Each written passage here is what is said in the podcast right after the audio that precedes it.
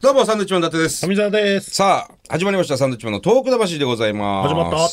いや、もう本当大変な世の中ですな。なんかあったんでいすやいや、コロナですかよ。あ、コロナね。コロナ、コロナ。もう、一年ぐらいやってますからおね。ー、なんかね、いつになったら就職するのかな就職じゃねえっつう収束。収束ね。ね。ちょっとこう、先が見えない状況ですけど本。当ですね。まあ、なんかワクチンができたとかね、そういう話も出てきてるから。あのワクチンもどうなのかね、あんなすぐ作ったわけでしょうそうあと、新しいまた、その異種、ああ、変異。変異種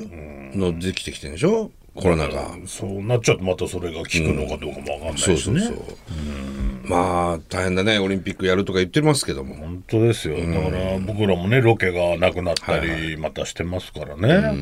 やっと収まるのかと思ったらまた。またです。ねまたもしかしたらリモートとかもね増えてくるのかもしれない増えてくんのかなでも、健康で元気な人はもう多いわけだからね。そういう人たちはちょっと体がなまったり、こう、どっか行きたい、こう、うずうず感みたいなのもあるよね。まあなんか子供とかね、またその自粛とかなっちゃうとそうか、そうか。外出れないとね大変ですけどねうんお店はでも、まあ、東京は本当に8時までピシッとやって、8時以降、あんまやってるお店はほとんどないですね。六本木なんかね、あのー仕事帰りに通ったりしても人がいないですね,いね、ないよ。本当に。駅前もネズミしかいないですもうネズミい た。ネズミはいネるんズだミはよくいますネズミもね、自粛してほしいですけど。本当ですよ、まあそんな中ですね、もう間もなく3月11日がやってくるんですよね。ねこれはね、あの東日本大震災から丸10年の、まあ1日になるわけですけれども、あのーちょっとこの間ね、福島県の浪江町の、はいあの、要するに、なんだろうな、宮城県でもあったんですけども、その3月11日のつ大津波で、まあ家が流されたりし,えー、してたわけでしょ、あの沿岸地域っていうのは非常に大きな被害だったんですけど、そこでこう、瓦礫を片付けていたりする中で、例えば写真だとか、ランドセルですとか、まあ、プリクラのシールだとか、いろんなその思い出の品がこう見つかるわけですよね。で、それを、あのーまあ、集めて一つのところに置いて、展示してて、自分のものあったら持って帰ってくださいとはいいうところがあるんです。浪江町にね福島県の、で、宮城でもずっとこう沿岸地域で、僕らもね、何箇所か行きましたけども、すごい数の思い出の品があるわけです。はいで、あのーその福島の浪江町にある施設が3月の21でしたっけえーそうですねで、閉館するんでしょ、だからもう今1万5000点、はいはいはい。約のものがまだまだ展示されてる展と。示されてて、持ち物、持ち主のところに戻ってないものがいそっうぱいあるわけ。閉鎖してしまうともうあと処分してしまうことになってるんで、はい。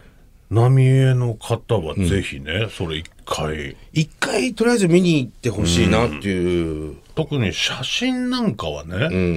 あのーまあ思い出もありますし、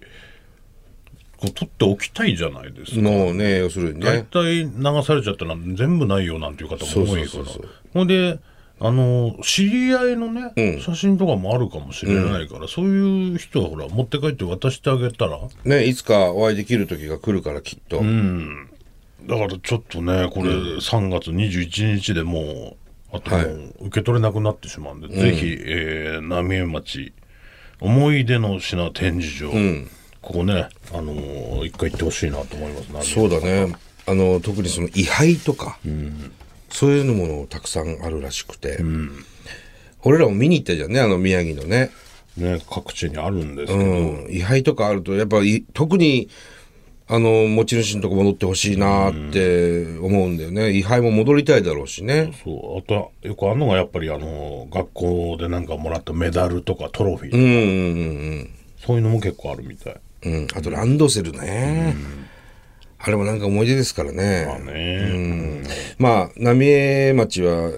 あの、帰還困難区域にもなってたので、震災以降、要するに全く戻ってこれない状況だったわけですよ。帰りたくても帰れない状況で。で、そうなると、まあ、郡山に新しく家を作ったりとか、いわきに住んだりとか、あとはそれこそ仙台に来たりとかね、北海道に行ったっていう方もたくさんいます。はいそういった方がその、まあ、ずっとしばらく何年間も帰還困難地域だったんで、やっぱ戻れないっていうことで、そうするとさなんかこう一旦離れるわけだよね、うん気持ちも。まあね、うん今はある程度のところはあの帰ることができるんですけど、まあ、それでもなかなかねたくさんの方が戻ってきてる状況ではないわけですよ、ただ街も整いつつありますから、いろんなスーパーができたりとか、うん、そんな中で当時のね10年前の思い出をちょっとこう探しに来てほしいなって一回。そうですでね。一回行った方ももしあれだってもう一回行ってもらってね、知り合いの方のものを受け取ってほしいなというふうに思うんですよ。そうですね。これがあの国道6号線沿いのはい思い出の品展示場っていう大きな看板が目印で、えー朝9時から夕方4時まで、はい土曜日は月2回、まあ、詳しくは浪江町ホームページで確認してもらえれば、ねえーわかると思うんですけど、これはちょっとね本当にもうここを逃すともう一生その写真には会えなかったりするんで。なかなかね、手元には戻ってこないかもしれなぜいひ。一度確認してほしいなそうですとね思。いますよ。宮城県にもあったけどもうないのかなうーん、どうでしょうね。結構何年か前に行きましたけずいぶど。ん前だよねあの本当に写真泥だらけの写真を洗いながら展示してるように乾かしてね、一生懸命ボランティアの方がやってくださってましたよ。だから結構もしかしたら10年っていうことでなくなっていくかもしれないですよね。それでそうだね。1万5000点あるということです。浪江にお住まいだった方、ぜひ一度ですね、あのー戻ってきてもらって、確認してほしいなとそうですね。思いますね。うんさあ、えーこの番組ではですね、東日本大震災に対するあなたのメッセージを受け続けます。はい。あがきの方は郵便番号100-8439日本放送サンドイッチマンのトーク魂まで。はいメールの方はサンドアットマーク 1242.com です。はい、それではまた来週です。バイビーさよなら。